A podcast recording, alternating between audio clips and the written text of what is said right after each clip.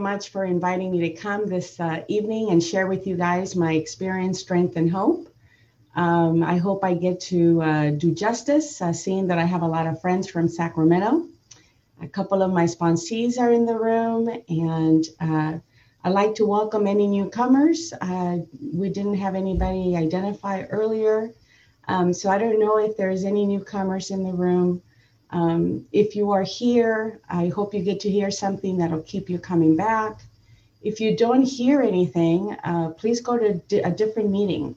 Uh, we are living in the Zoom era now. You can go to meetings anytime, anywhere.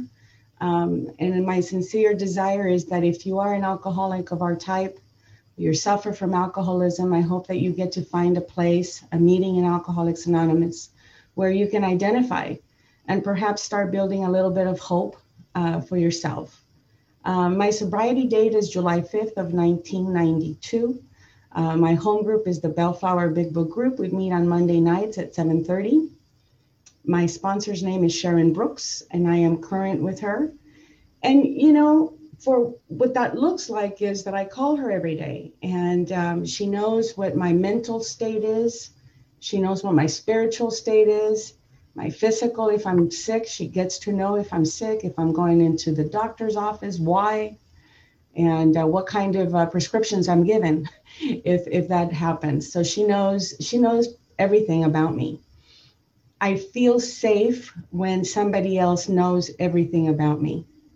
Um, i'm 28 years sober and i can tell you that i don't have it all together um, I don't know what you were expecting here to, tonight, uh, but I don't have it all together. Um, I think that I get to live one day at a time. I do the best that I can on a daily basis. Sometimes I fall short, and I am truly grateful that I not only belong to Alcoholics Anonymous, but I, I like to think that I'm in the middle of Alcoholics Anonymous. And what that looks like is that I'm accountable in all the meetings that I attend. I attend exactly the same meetings I attended before COVID. Uh, that's four times, four nights a week. Uh, and then sometimes on the weekend and whatever other uh, commitments I get to have. Um, and I'm accountable to the girls that I sponsor. Um, and, and, I like to say that out loud because I don't sponsor, I don't tell them what to do if I'm not doing it myself. That's very important for me. Um, my home group is a beautiful, big home group. Uh, it's filled with a lot of energy and a lot of enthusiasm for sobriety and, and living one day at a time uh, alcohol free. Um, you can feel the electricity in the air. I miss it very much. Um, I have no idea what you're going to get out of me tonight. I'm hoping that I will talk about my drinking uh, because it is essential that in a meeting of Alcoholics Anonymous, we get to share about our drinking. Um, and I hope I get to be sober and tell you how I'm living today. Um, but I got to tell you that my head is all over the place, you know, and it's been like that for the last few days. Um, sometimes it's hard for me to let go of old ideas. And so, you know, sometimes I'm, I'm telling myself and I'm telling the girls that I sponsor and I'm writing my gratitude list and everything is a-okay. And, and it takes a little while for it to compute and, and for me to be honest, right? To thine own self be true. And to be honest with you, sometimes I need my sponsor's input um, when it comes to that honesty, because sometimes either I'm taking my temperature every five minutes. How am I feeling? How am I feeling? I don't feel good. I feel this. I feel that, and that gets to be annoying, you know. And and or or I don't know how to take my inventory honestly. And uh, I went to a memorial this past Saturday and has kicked in grief uh, again. And if you know anything about grief, um, you'll know that it comes in waves and it comes unexpectedly and uh, it brings back things that you normally don't think that they're going to be brought up and um, and so the, the memorial that i went to was for a lady that i did uh, retreats with we were in the same committee for years and it wasn't her lo- her loss that really got me in pain. It was the amount of ladies that were talking about her sponsorship. And it took me back when i lost my sponsor in sobriety. Um, i lost the apple of my eye about uh, 13 years ago. And and it was like boom i was right there you know listening to everybody sharing about Colleen, I got to hear myself sharing about Lucretia. And um, and after Lucretia died, my mother died, and my sister died, and my dog died, and and it was a series of losses, and within four or five years. And and I can tell you that I believe in my heart of hearts that grief have teeth, and uh, and I what that means is that you know it just it comes, it sneaks up, and that created a whole bunch of little emotional upheavals for me in the last couple of days and uh, this morning was the very first morning that I kind of felt a little bit better. Um, and that's perfectly fine. I didn't have to take a drink over it. Um, I am at a stage in my life in sobriety that I don't necessarily go to the drink to fix me. And I'm very, very grateful for that. It wasn't like that in the beginning of my sobriety. Um, I come from a place where it's high drama. my old idea, my old life, bringing, you know, being brought up in a Latin home. I'm, I'm originally, I was born in Nicaragua, and uh, we're full of drama. And so it, it's hard for me to sometimes let go of the drama. You know, I go, I go there right away. So in my early sobriety, I just remember that anything that happened to me, it, it was like, oh, you know, I'm going to drink, and it was that terror and uh, I'm very grateful and very privileged to be helping out a few ladies that are under a year. Um, they're like six months, five months, three months, no, two months, and one that's not 30 days yet. And she's not here. Um, I wish she would have. Um, and and so I'm really grateful that I get to to do this over and over again via sponsorship, and I get to talk about when I was new and uh, one of the ladies is having problems. You know, she's thinking about drinking, and um, and I don't know if anybody here. It's too bad that I don't see the faces of the majority of people in this meeting. Um, and and I say that lightly. I don't mean to criticize. I know that it's you know you're probably still working uh, or whatnot. Um, I was guilty of that in early Zoom uh, times. I, I didn't like Zoom. I was afraid of Zoom. Um, I know that our anonymity has blown up to pieces. Um, and I was hiding my picture in the beginning of COVID. You know, I, I um, for whatever reason, I told my sponsor I couldn't sit still, that I'm addicted to gum and it looks terrible when you're in the screen and you're chewing or eating. Zillions of, of reasons why I wouldn't show my face. And then I heard uh, one of the members in our home group share that that was her commitment you know we don't have a lot of service commitments in zoom. You know there's a handful of you guys that are hosting the meeting and doing the work behind the scenes but there's not a lot of commitments. And this lady shared um, at the home group that that was her commitment to be present in a meeting of alcoholics anonymous with her video on you know? And and i thought to myself oh my god i can like not chew gum for an hour you know and i can try to sit still and regardless if i work sitting down in front of monitors all day long because um, that's what I did, you know, pre-COVID anyway.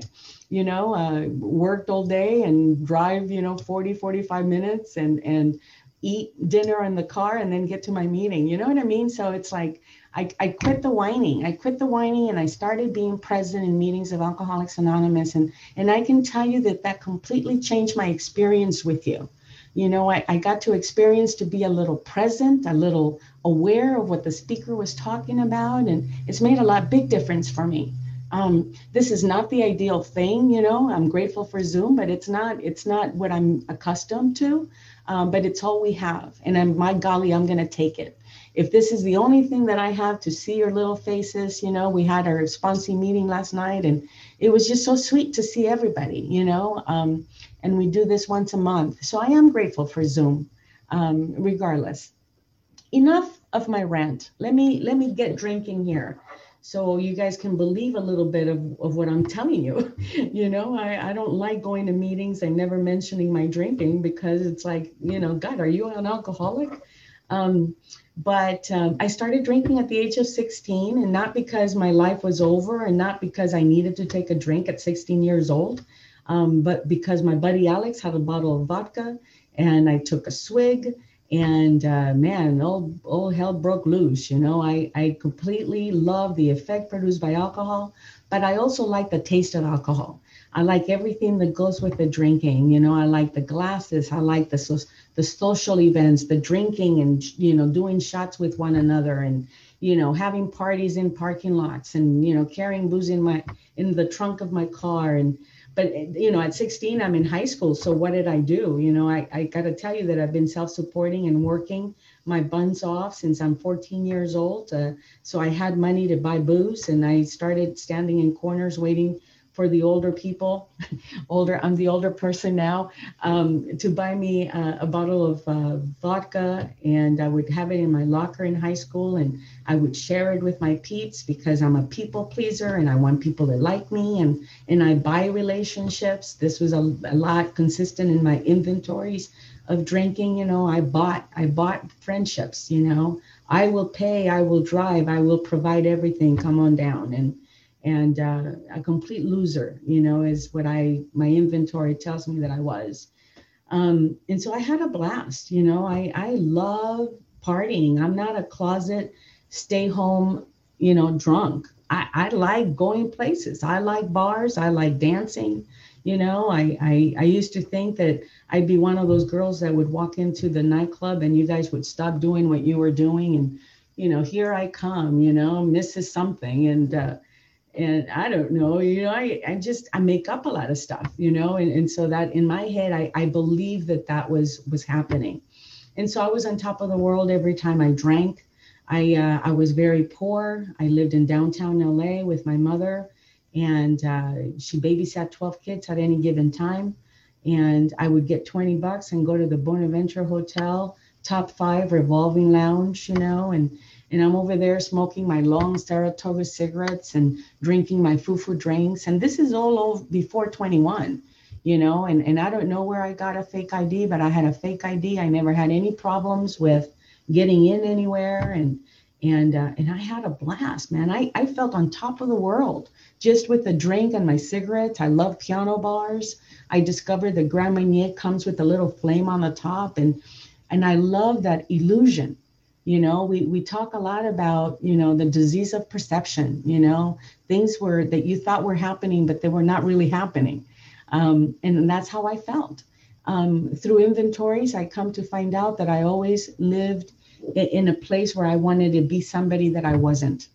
When i first uh, came to the united states i thought that automatically i would turn white and blonde um, I nobody told me that, but I I just thought that you know the the soil here was all white and um, and that I would be white. And and that was my biggest dream in life was to be blonde and to belong and and and to be this this you know white person. And in my country or in my young age I left my country when I was 10 years old.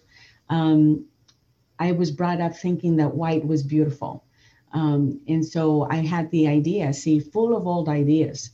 And so what happens to me is that I live in a la la land.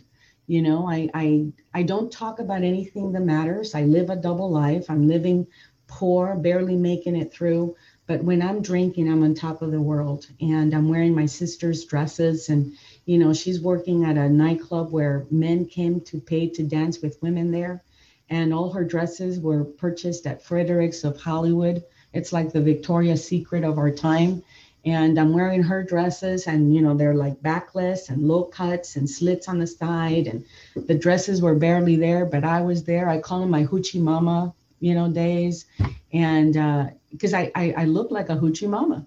I talk like a hoochie mama. I walk like a hoochie mama. I didn't have a car. Sometimes we took the bus we would end up being on Sunset in Hollywood. And I know that I'm in a different state here, but you know, anybody that's walking Sunset Boulevard at 10 o'clock at night in their hoochie mama, you know, dresses, you know, you know what they look like. And um, and I had a good time.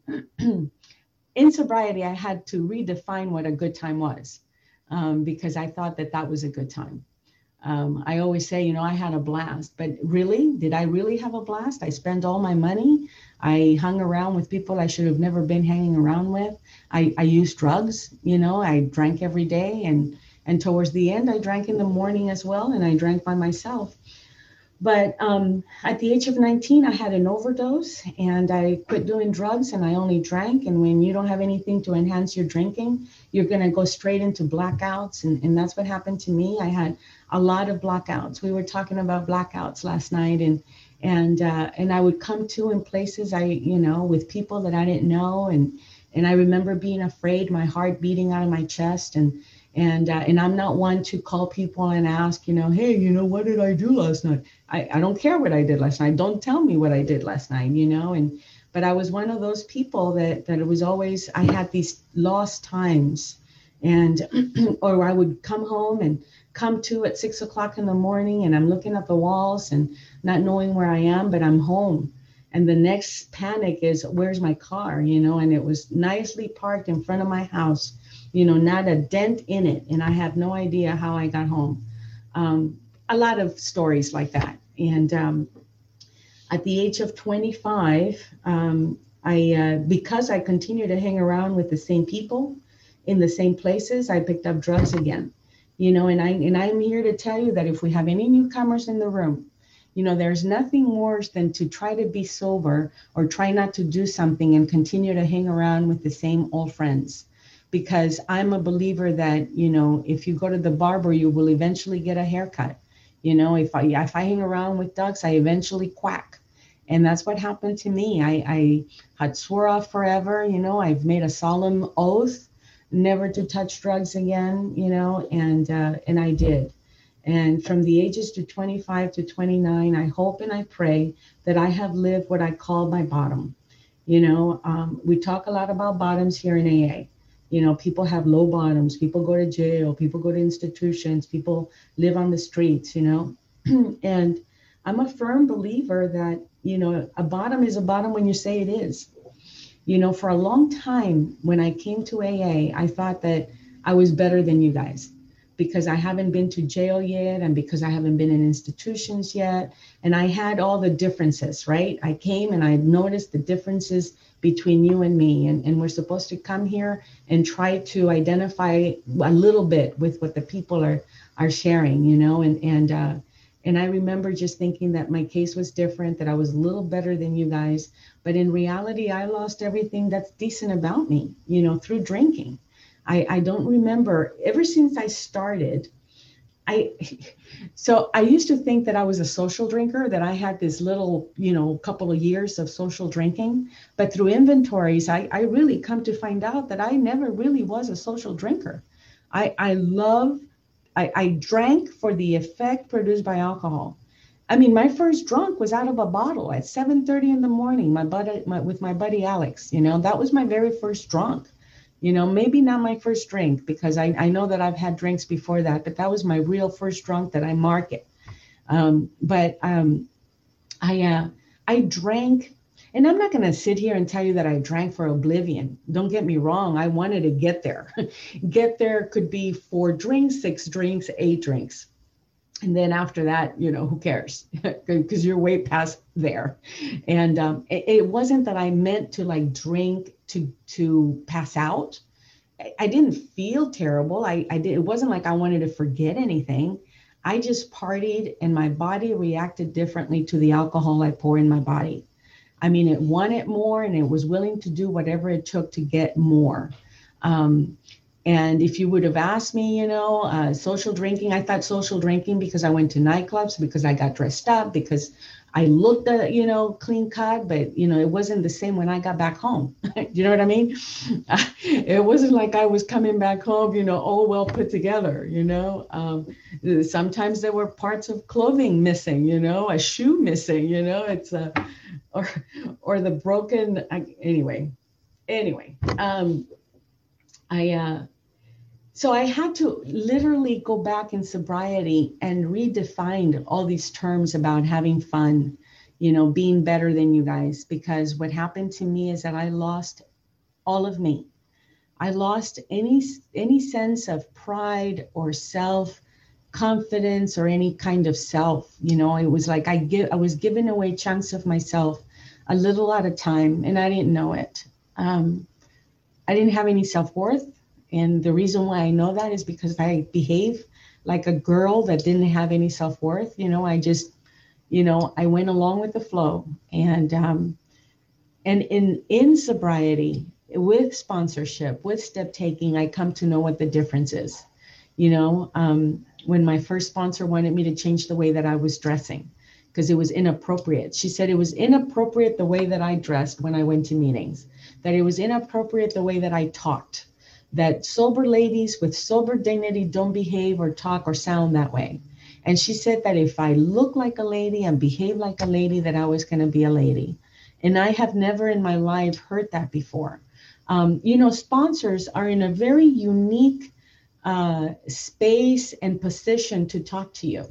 Um, I am always baffled by what we have here in AA. You know, a sponsor, a sponsor, when we get our sponsors, we don't know who the hell they are and they want us to call them every day. And I'm going, why does she want me to call her every day? What am I going to tell her?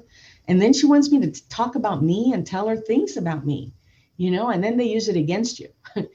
Be careful, newcomers. Um, and uh, and I just the sponsor is in such a beautiful position to teach me things because there was no way in the world that anybody could have told me that I was uh, dressing inappropriately in meetings you know, you guys couldn't have told me, hey, you know, you know, you're dressing in a pro. It's the sponsor. You know, it's the sponsor who's going to want to know, you know, are you working? Are you self-supporting? Are you putting money in the basket? You know, are, are you showing up to work early? All this stuff. Sometimes seemingly it seems like this is all we do here is 12 steps.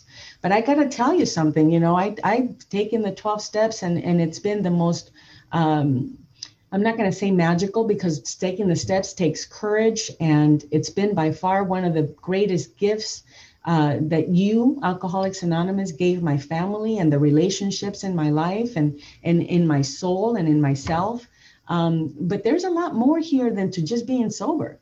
you know, I mean, this is where I've learned how to show up on time and be responsible and accountable and um, and committed, a sense of commitment. I didn't come to AA knowing these these uh, words, you know, having a sense of commitment. You know, oh my God, I, I'm the biggest flake that there is. You know, if I made any sense of any type of commitments with you and the time came, you know, and if it was inconvenient for me, I am not showing up. Just as simple as that. Um, so what happened is that I went down, I went down the drain rather quickly, you know, from from having a good time and going to nightclubs and dressing nicely. I went and I shacked up with a drug dealer guy uh, who was married. You know, he was supposed to get a divorce, never got a divorce. You know the story. Um, and uh, and that took me down. I mean, it took me down hard. Um, I became addicted. I became a daily drinker. I became a morning drinker. Um, I started not coming to my family gatherings, you know, uh, less and less and less, you know, because I couldn't I couldn't hang taking two beers or having two drinks because I didn't know what was going to happen. I became unpredictable to myself, and uh, and I never have been unpredictable to myself. If there's anything that I always pride myself is that I was always in control.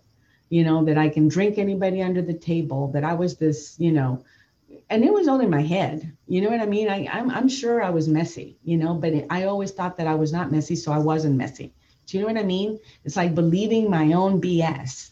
Um, and that's that's who I am. And so what happened to me is that in November of 1991, my brother had gotten back from Nicaragua with some rum. I had gotten back from the Galapagos Island in Ecuador, and I brought back some sugar cane homemade, pure, thick alcohol, delicious. And uh, my brother and I started drinking, and uh, my brother went to leave about 9:30. It was a Sunday. I know my days because my car drove me to different bars, different days. This was a Sunday because I ended up at Steven's Steakhouse, and my brother t- ended up totaling his van that night, and it was a $45,000 worth of a van. We took many camping trips in that van, and when my brother took off, you know, we had been drinking since noon, and it was just him and I. I don't remember eating that day, but he hit the center divider on the freeway, hit the wall on the right, hit the center divider again, lost the wheel, and ended up on the right hand side without hitting anybody. And so my brother calls me the following day because I'm dancing. I'm still up, you know, and uh, and my brother called me up the next morning and asked me to help him go pick up the the van. I said sure, you know, and um, my brother had a swollen chin uh, from the wheel hitting him and the burnt from the seatbelt. And uh, when we went to pick up that van, we came home with $50 in the back seat of that van. And I couldn't believe looking at the van and looking at my brother, you know, how he had walked away from it. Today, I know why he walked away from that accident.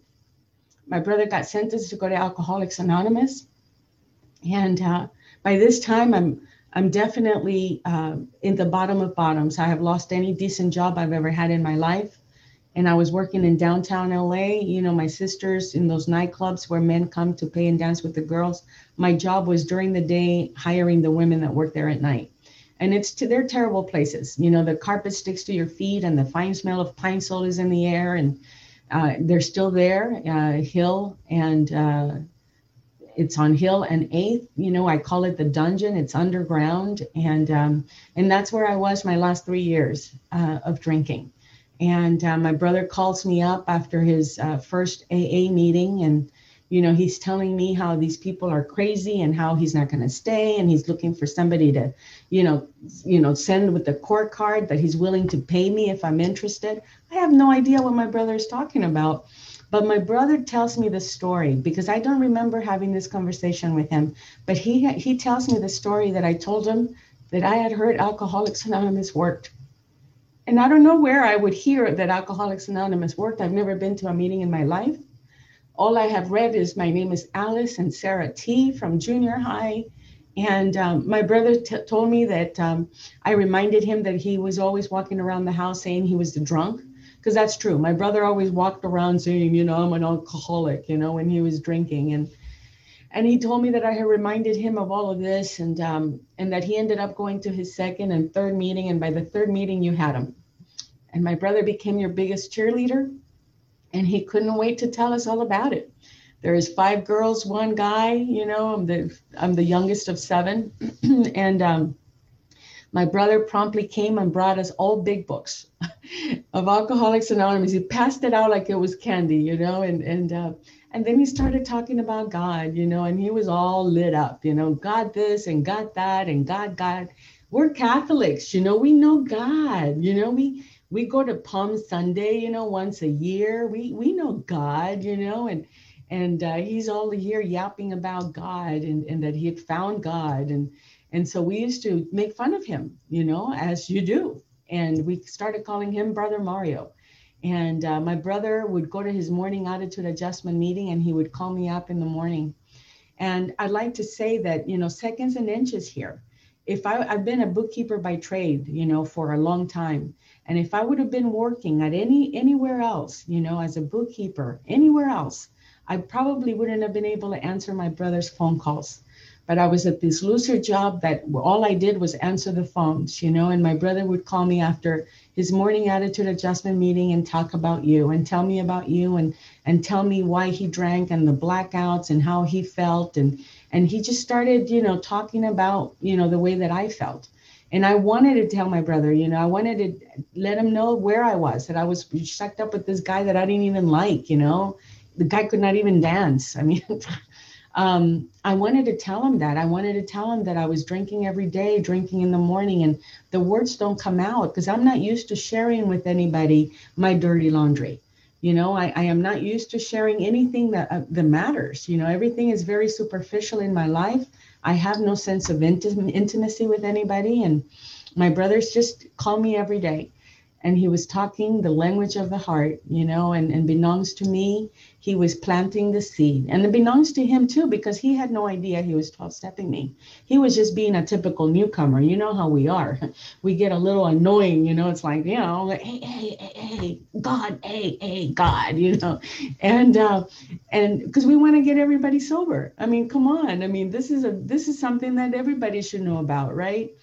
And um and so what happened is that he took a trip and he, when he took a trip he said you know you, i hope you go to a meeting of alcoholics anonymous. You're going to love alcoholics anonymous. And i remember thinking why would he be saying that i would love aa i mean to me that sounded odd like another cuckoo thing about him. And my brother took off and i ended up missing hearing about you. And um, it didn't come into in the way of oh god i miss hearing about aa it just came in a form of a void you know how when you stop going to meetings, and I don't know if anybody here has that experience of like not going to meetings and you feel that void, or when you stop praying or you stop reading something spiritual, and then all of a sudden you catch yourself and there's a void. You know, I, I had a void, you know, and I remember what he said that, you know, to go to a meeting of AA, and I don't know how I got to my first meeting. Um, I don't know if I called 411, the yellow pages, I don't know, but I got to my first meeting. It was on a Tuesday night, a second chance meeting in Downey. And, uh, and I waited until your meeting was over because it was across the street from a bar I used to drink at. And I, I don't know. I, I don't know what I thought. I thought the people would be at the bar waiting for Rosie to go into a meeting of AA to talk about me. I don't know what I thought, but I was embarrassed, you know. And and um, and mind you that I'm a peer and a puker. I pee all over the place, anytime, anywhere.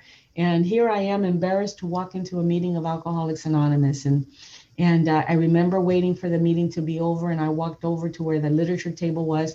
My brother told me to pick up a directory. A directory is where all the meetings listings are. And I took one look around, and there were these beautiful ladies with nice jewelry and beehive hairdos. And um, I walked in there with my black leather miniskirt, my high thigh boots, my little tube top. I'm 165 pounds worth of bloat because I've been drinking everything under the moon beer back. And when you drink beer 24 7, you're going to be a little chunky. You know what I mean? And, and I was chunky. I had no neck. The, my neck was touching my boobs. And I looked like a bullfrog. You know, it was just nothing there. And I was all bloat. I have no toenails due to malnutrition. And this is way before acrylics. And uh, I was a mess. I was a mess, but I remember I was going to go dancing because that's what you do when your life is a mess. You know, you go gamble, you go dancing, you go on a shopping spree when your life is going down the drain. I don't know about you, but that's what I do. And uh, and so that that day, I remember taking one look around, and I felt, you know, God, I'm not going to fit here either. And I, I picked up a directory. I tried to give her five dollars because I knew you poor people needed the money.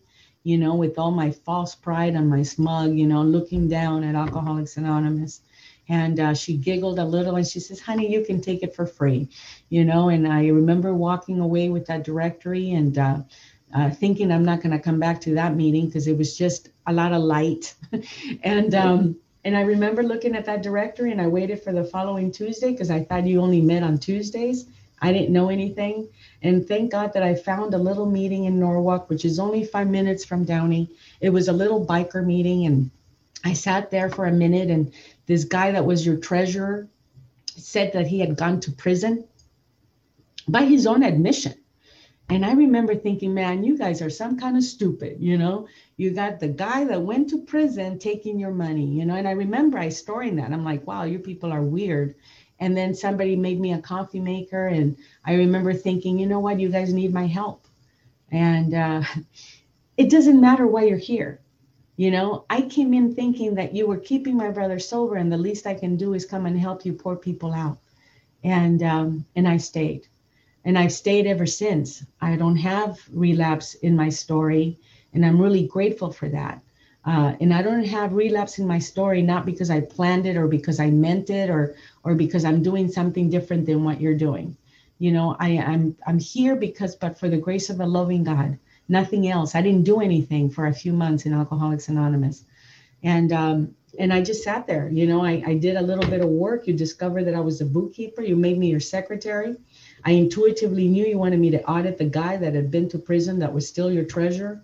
And I started recounting his receipts and looking at his books and looking at the basket. And in my head, I'm thinking, you're keeping my brother sober. The least I can do is I'm going to watch your money and just crazy, you know. And, and I know that I didn't need a sponsor because my case is different than yours. You know, it's obvious that I know more. You know, I mean, when you have the treasurer guy, take, you know what I mean? I know more. And I remember just, you know, loving the AA meetings, loving the horror stories. Um, but in my head, you know, I didn't really need help. And um, God has been very gracious in my life. Um, very graceful. Um, an undeserved gift is what I have received. Um, about nine months of being dry in that meeting, God disguised himself as a cute boy. You know what I mean? I don't know if you have in Mississippi there, Candace, but you know, this was a cute boy, you know, and uh, and he invites me to go play volleyball at the Lakewood speaker meeting. I've never been to a speaker meeting in my life, and uh, I swear to God, I only wanted to go play volleyball. I'm nine months dry. I've lost my bloat. My, I'm wearing my little hot short shorts. My neck is out. I'm ready to go play Volvic. You know what I mean? I'm just ready to go play some volleyball. And I had to stay for the speaker meeting because if you don't stay, you look bad. I don't like looking bad. So I would stay for the meeting, and, and once in a while I would bring cookies, and you know, to make you see that I was a member, you know, and and uh, it was in that meeting not long after that that I met Betty Garcia, and she was to become my first sponsor, and and my life has never been the same since. This lady invited me to her home group, the Torrance Lomita Alano Club, and uh, this was on a Thursday night. And Saturday morning, I'm sitting next to Betty, and and uh, she absolutely took me to a rigorous uh, plan of action. She gave me a commitment that day. She said, We need a literature person. And I said, Betty, I, I live in Downey. This is Torrance. It's only 20 minute drive, but I said, You know, I, I can't drive 20 minutes. You know, I have an old beat up car. And she laughed out loud at me and gave me the keys to the locker. And uh, and I'm thinking, what this lady didn't hear me or what, you know? And I'm so grateful that I'm naive enough that I don't tell her to keep the keys and shove it up, you know, that I don't leave the keys at the bar of that Alano club, that I take the keys and don't come back. I came back. You gave me a commitment, and I've always been a commitment oriented person, even before AA, you know, like I always showed up to work, you know. Um, and um, I came and I was their uh, literature person for two years, you know, and and Betty started teaching me about the the spiritual tool of service you know and uh, i didn't understand it for a long time but i can tell you that i still have uh, commitments and meetings of alcoholics anonymous via zoom. I find something to do uh, and that has served me well you know 27 years later. And um, this lady the following saturday asked me if i've ever done an inventory and i told her i didn't know what that was. And she got all excited. She started you know reading the big book out loud to me you know uh, we used to sit at a bench after the saturday morning meeting and she would read the big book to me. And i remember thinking this lady must think i can't read why is she reading it to me? And then she repeats herself. She's like you know selfishness and self-centeredness is the root of all your troubles. And she'd stare at me like for 30 seconds. And i remember sitting down and thinking man this this lady's crazy you know? I mean who reads like that? And um, thank god that i didn't say anything you know? I was yes ma'am yes ma'am you know? She went wanted me to throw away all those my hoochie mama you know dresses. And uh, I was my repeat offender, you know, I would keep secrets and then I would have to tell her about it. And I did that and I started writing an inventory and she wanted my resentment, my fear, my sex, and my secrets. And I got to tell you that I had a lot of secrets. You know, it wasn't the money that I had embezzled that kept me apart from you guys, but it was the little nickel and dime stuff between my head. It was all the things that I thought I was that I really wasn't, but I thought I was. And and I don't know about you, but my thinking can literally keep me in bondage of self. Just my thinking.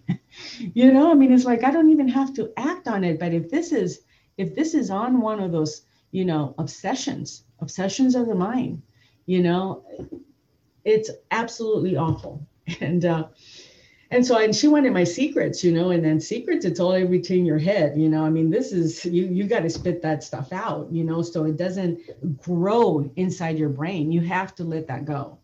You have to let it go. You have to talk about this. And um and so i gave her everything you know i gave her everything i had and it was such a beautiful experience for me. Not not that i was walking hand in hand with the spirit of the universe as i gave her my fifth step. I mean i wanted to vomit. I mean i i have never been you know rigorously honestly with any honest with anybody not even the priest. I mean never you know and i told this lady everything that i had in me. And and i remember thinking this is why my brother came and gave us all big books.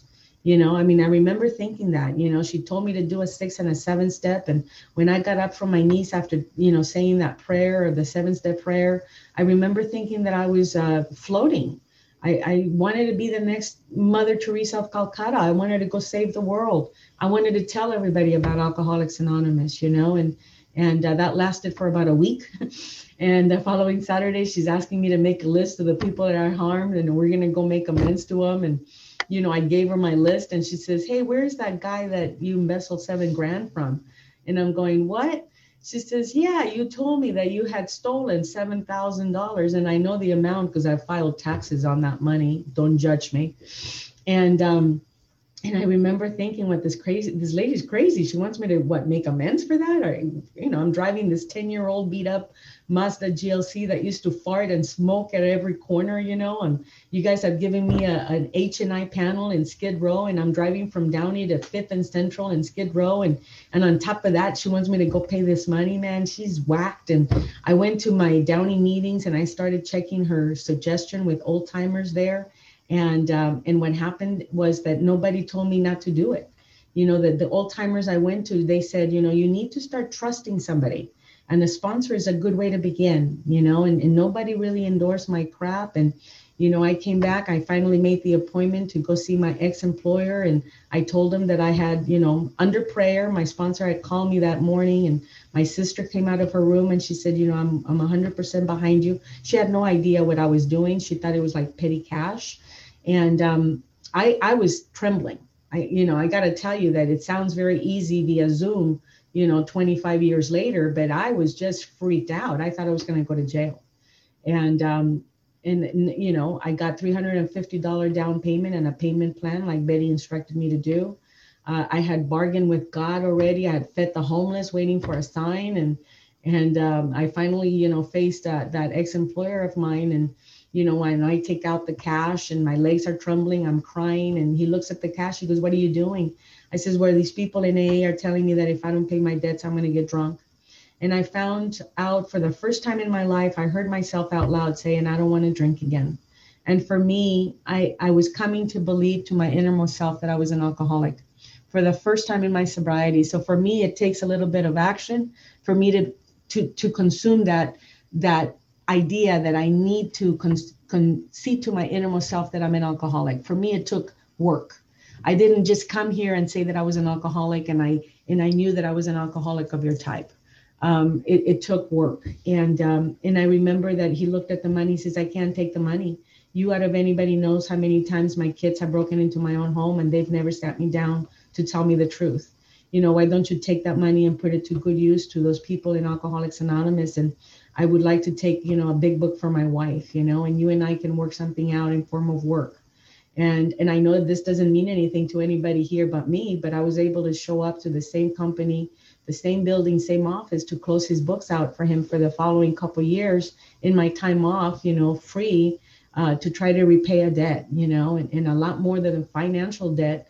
I, I was also putting myself back together and and that takes a lot of courage and it takes a lot of action not just because we come to AA that we get, you know, made whole. You know, there's a lot of restitution. You know, we are not here because we had a little glass of wine. And um, I flew to Florida to make amends to a niece that she's always, you know, uh, I was very mean to her when we were growing up. And I forgot some stuff in my uh, amends. And at the end of each amends, my sponsor tells me that I need to ask if I've left anything out. And this young lady went to town with me, you know, and then everything she said I had done. I just didn't remember it at the time that I did my inventory. And, you know, Jackie said, I don't care that you're sober, you know, get out. And, um, and so my sponsors started teaching me how to make living amends, you know, sending the cards, the birthday cards, Christmas cards, little gifts for her kids, you know, and, and that, that put me in a position with the family um, to become whole, to become believable, to become trustworthy. I'm the youngest, and yet I am I'm not going to sit here and tell you that I am the most respected one, but I can tell you that my sisters call me to, you know, run things by me, you know, and I can't even fathom that. You know, when by the time my mom passed away, you know, I was the only one that she had shared exactly what her wishes were, the youngest one, you know. Um, I've become trustworthy here. I've become a family member in good standing and and and also active. My nieces know where I'm at my nieces know of my life. You know, my great grandnieces know who I am.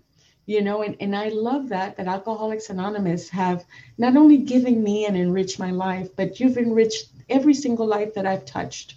And and that's precious. It's a precious gift that I only hope to to continue to pass along. You know, um, I've made several amends. I had a lot of financial amends to make. I met my husband's and my husband's my husband. I've only been married once in the rooms of Alcoholics Anonymous 24 years ago, this past December 5th. And he called me the very next day, and he's been calling me every day since. You know, I'm the luckiest girl in the world. He's a member of Alcoholics Anonymous.